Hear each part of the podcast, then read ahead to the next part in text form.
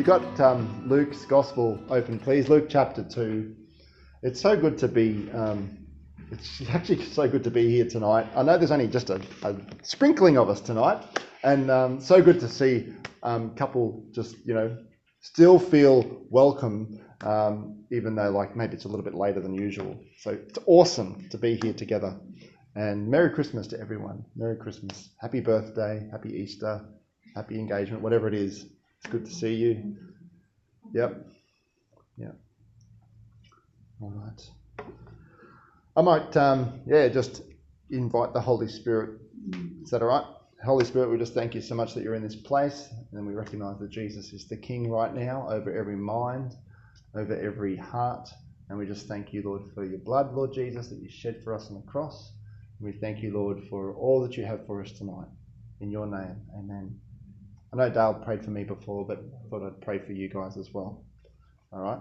So good, good. So Luke chapter two, open it up. And um, Bible reading for tonight is verse one through to seven. It's a familiar verse. All right. So I've got my New Living Translation tonight. It's pretty simple. It's pretty much the same as any other version that you've got. We all know the story. Luke chapter two, verse one. Ah, sorry, yeah, Luke chapter two, verse one.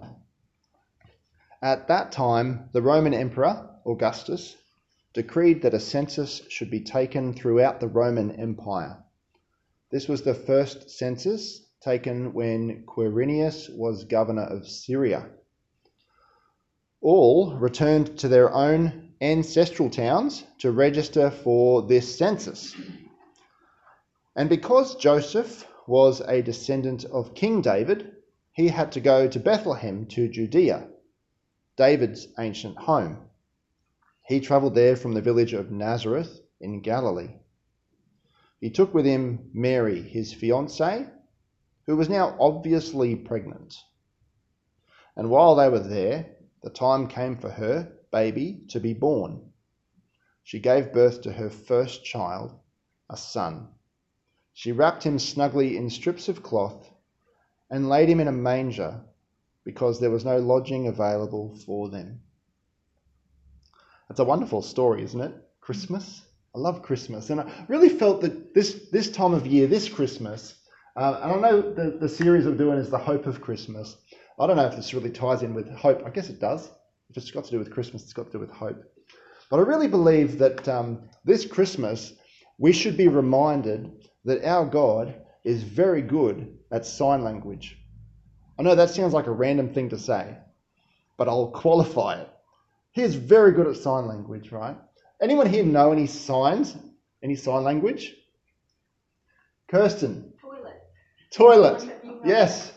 Yeah. Thank I, hmm? Thank you. Thank you. Yeah, thank you. You're not blowing someone a kiss? Although just, you know, don't go too high. Just go down there. Thank you. Yeah. I remember Sonia looking after um, a young fella when I first met her, and he was non-verbal, and he had some special needs, but he had sign language, and he had his own special one, so he could communicate different signs that he wanted to, you know, go to the toilet or see his parents or whatever. And God is actually very good at sign language. Did you know that? Did, have you noticed that in your life? Like Dale shared before when we were doing prayer, we got a chance to look back to see the fingerprints of God in our life, the answered prayer, the way that God moved powerfully beyond our power to do something amazing or something great, or, or even during times where it was confusing and difficult for us, we could still look back and see God's hand or presence in that in that moment and still trust his goodness and faithfulness. And he, all the way through, has been trying to communicate to you and I about who he is and what he can do. And he uses things that aren't necessarily verbal. Mm-hmm. He uses signs. Mm-hmm. He uses signs. For example, um, there's a sign there. What's that sign above the door? Exit. It's an exit. Thanks, Josh. Yeah. So if we were to have uh, an emergency in this building, right, what should we do? Go through the exit sign. Now, I'd love to see you all try and fit. Thank you, Ruth. There's two. There's another one over there. Oh, there's, if you can't fit through that exit sign. I was going to say the doorway's better than the exit sign. Yeah. Oh, so, okay, I get you now. Through that door and then go down that way. Oh, through the door. Good idea. Let's go through doors. Not the sign. But the sign, right, the sign, I'm getting to a point, the sign is, is points to a thing, right? The sign's not the thing, mm-hmm. but it points to the thing, all right? It points to the reality, the greater reality. Um, I love how they put pictures on exit signs now. They don't put the word exit because sometimes people can't read. Okay. And so you see a guy that looks like a green, he's in green, so that means go, and he looks like he's running, so that's where I run. Although we're going to walk quietly out. But anyway, that's a sign that, that is the exit sign. And God reveals some signs to some people in this birth account of Jesus. Now, we haven't read the whole chapter, but I'd like to go through the whole chapter tonight, if that's all right. Pretty much the whole chapter. First forty verses anyway. Do a bit of a Bible study, but be super quick. God is all about sign language, and he's trying to communicate something to somebody, each person actually, through this whole thing. And you'll notice as if you were ever to read through Luke's account all the way from where Mary is first noticed to where she is, um, to the end of, I guess, this chapter two, is you'll see this phrase that something like this, Mary, Mary treasured all these things in her heart. Mary thought about this stuff and, and, and treasured it all in her heart. Because she's trying to understand what God's saying to her. And I'm glad she did that, because then Luke wouldn't have met up with her later on, you know, after Pentecost and said, hey, Mary, what actually happened with Jesus' birth? You were obviously there. Can you give me some details? So Luke's like, pen and paper, let's go. So he's writing all this down. And luckily for us, we get to read about it. You know, it didn't just happen by magic. Luke wrote this down after he, I, I believe, spoke with Mary and other disciples that spoke with Mary. Anyway, the shepherds are the first ones to read signs, okay? So let's have a look. From verse eight, that night there were shepherds staying in the fields nearby, guarding their flocks of sheep. Suddenly an angel of the Lord appeared among them, and the radiance of the Lord's glory surrounded them. They were terrified, but the angel reassured, reassured them, don't be terrified, don't be afraid. He said, I bring you good news that will bring great joy to all people. The Saviour, yes, the Messiah, the Lord, has been born today in Bethlehem, the city of David. And you will recognize him by this sign. You will find a baby wrapped snugly in strips of cloth, lying in a manger. Suddenly the angel was joined by a vast host of others, the armies of heaven, praising God and saying glory to God in the highest heaven, and peace on earth to those with whom God is pleased. Now these shepherds, they received a sign. The angel gave them a sign. And what was the sign? You'll find a baby wrapped in cloth, snugly in strips of cloth, lying in a manger. It's amazing. Because these shepherds, right, they speak a language, like not the wise man language, probably not the Mary language, maybe the Joseph language, but they speak, you know, they're tradies. They're out in the sticks.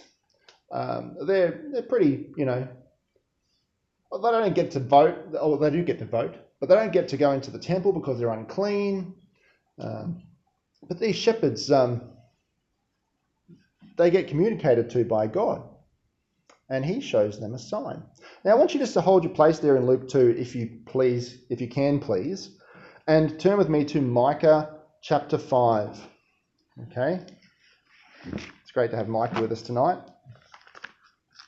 Sorry, mate. Micah, Micah chapter five. So he is, um, after Jonah. If you've got your phones, you're probably already there. It's fantastic. Because we've got a familiar phrase here, a familiar verse here in, in Micah chapter five, verse two, that comes out every Christmas time. Okay? So here it is. But you, O Bethlehem Ephrathah, are only a small village among all the people of Judah. Yet a ruler of Israel will come from you. one whose origins are from the distant past. That's a pretty cool phrase right there. He's a ruler who has origins from the distant past, ancient days. In other words, this is a ruler who is somewhat divine, who's going to come out of Bethlehem. Now, Bethlehem, no offense, is a bit like Thorpedale. It's not that spectacular. It's a nice town. You could visit there. There's lovely people there. Lovely people have lived there. But it's not that spectacular. And here, God is pr- promising through Micah the prophet that a ruler who is somewhat divine. In fact, this whole phrase, whose origins are from distant past, you know, we get the word nativity from the word origin. Just a side issue there. But this ruler is going to come through Bethlehem, and he's going to be divine. Okay.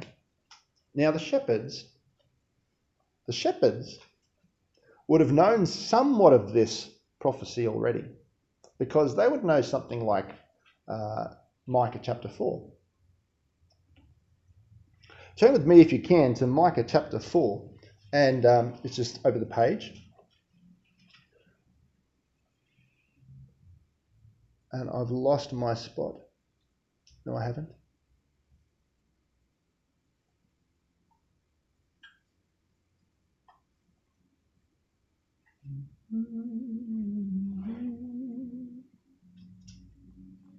Um, chapter six, uh, verse six is what you did. So. Verse six. Thank you so much, Josh. Yeah, it is. It's just a different version. Sorry, verse six. Micah chapter four, verse six. All right. In that coming day, says the Lord, I will gather together those who are lame, those who have been exiles, those who have been outcasts, exiles sent to another land, and those whom I have filled with grief. Those who are weak will survive as a remnant. Those who were exiles will become a strong nation. Then I, the Lord, will rule from Jerusalem as their king forever. As for you, Jerusalem, the citadel of God's people, your royal might and power will come back to you again. The kingship will be restored to my precious Jerusalem. Now, we have a little sub, you might have a bottom bit in your Bible for verse eight. The Hebrew reads, as for you, Migdal Ada, the daughter of Jerusalem. Instead of, as for you, Jerusalem, the citadel of God's people. Now, this Bethlehem was known as a place of herding sheep, right? Shepherds were there. There was a lot of land around, and it was a great place for herding sheep, lambs, rearing lambs, particularly because it was only eight to ten kilometers away from Jerusalem, from the temple in Jerusalem. They would rear the lambs for Passover, the spotless lambs, the lambs that needed to be without blemish. In order to, in order for a Jewish person to bring uh, an offering at Passover, it needed to be a lamb that was out with, without blemish, perfect, spotless, no scratches, no scars, nothing wrong with it, no lameness at all. And so, in Bethlehem, there was this tower called Migdal Ada. It was a two-story tower, and, in, and it was and it was specially designed for rearing Passover lambs. And inside it would be stone mangers, rock stone mangers, on the ground everywhere.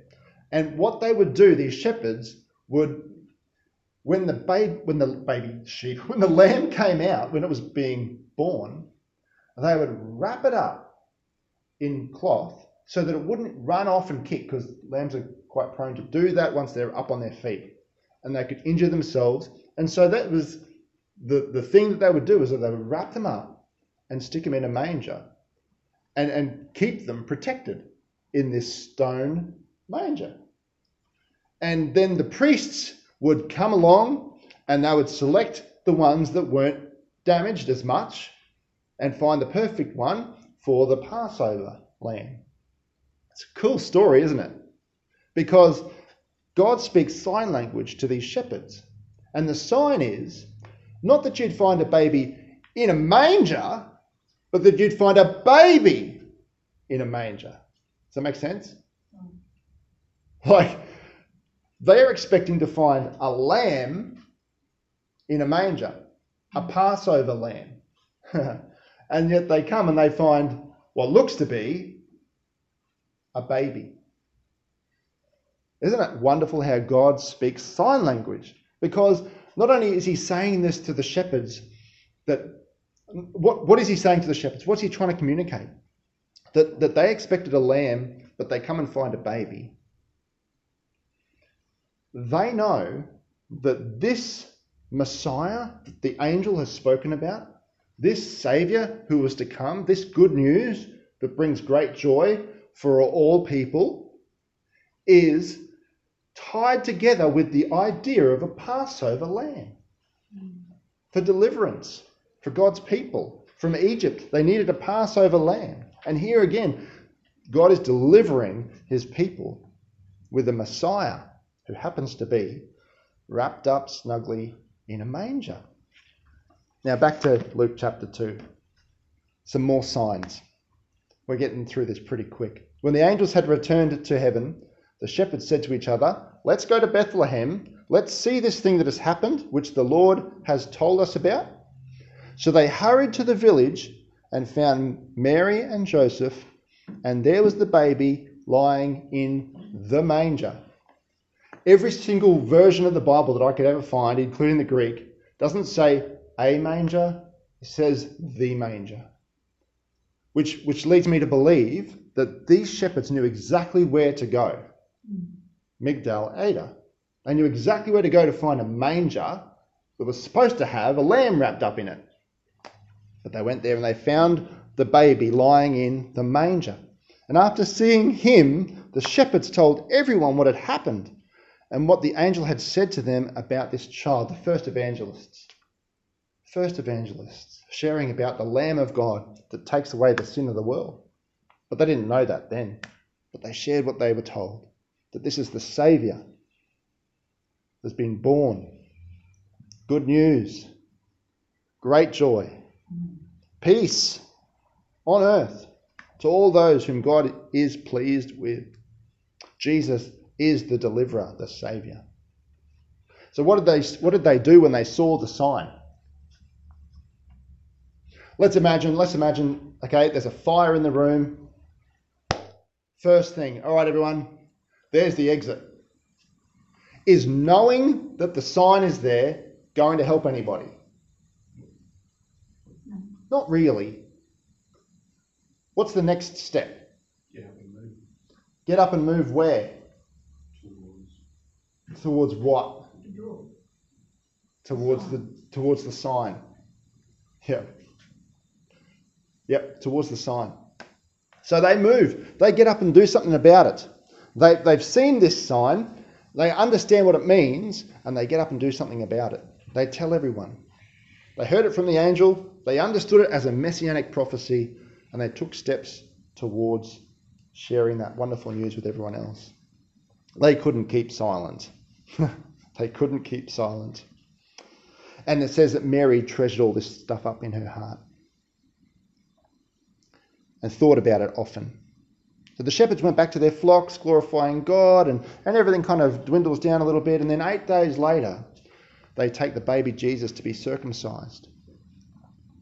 And while they're there, it was time for Mary's purification offering. You see, after thirty-three days after a baby is born, the woman is then able to be ceremonially clean.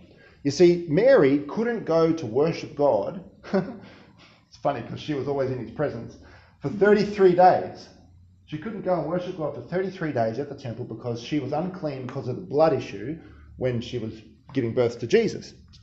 And so they could go there once Jesus was, sorry, forty days old, thirty-three days after his circumcision, she could go there and offer the offering as required by the law of Moses after the birth of her child. So it says it here that uh, Jesus' parents took him to Jerusalem, which is about ten kilometres, to present him to the Lord. The law of the Lord says if a woman, uh, first child is a boy, he must be dedicated to the Lord. Now, here's a little history lesson, okay? Egypt, where, where God's people were stuck in Egypt in bondage in the Old Testament, and Moses ended up delivering them from Egypt.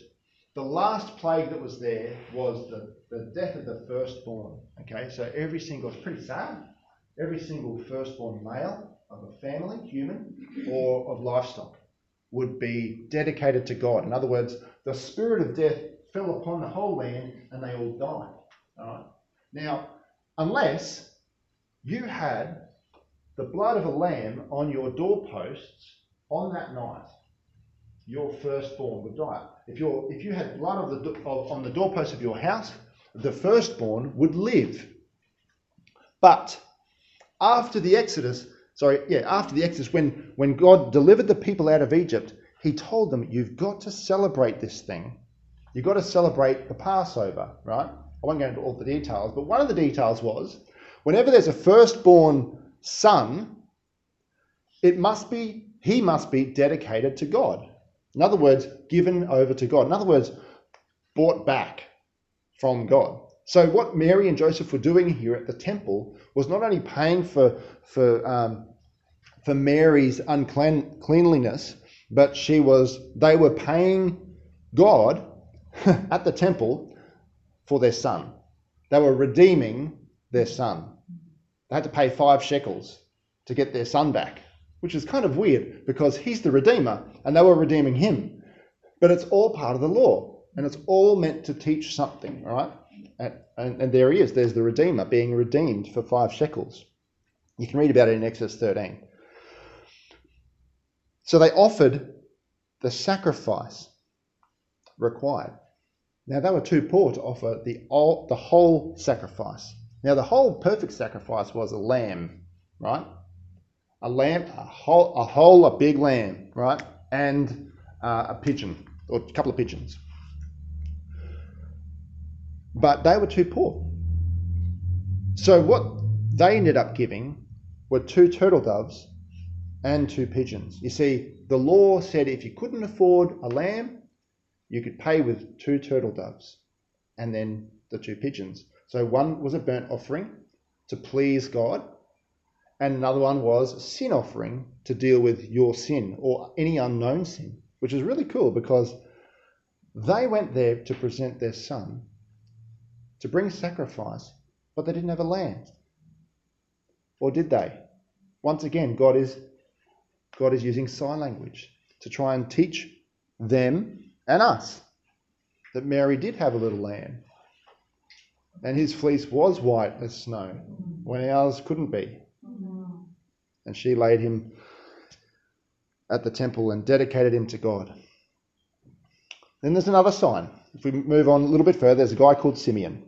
So while they're at the temple doing all this bizzo, Simeon hears what's going on, and we read about him in verse twenty-five. At that time, there was a man in Jerusalem named Simeon. He was righteous and devout and was eagerly waiting for the Messiah to come and rescue Israel. He was eagerly waiting.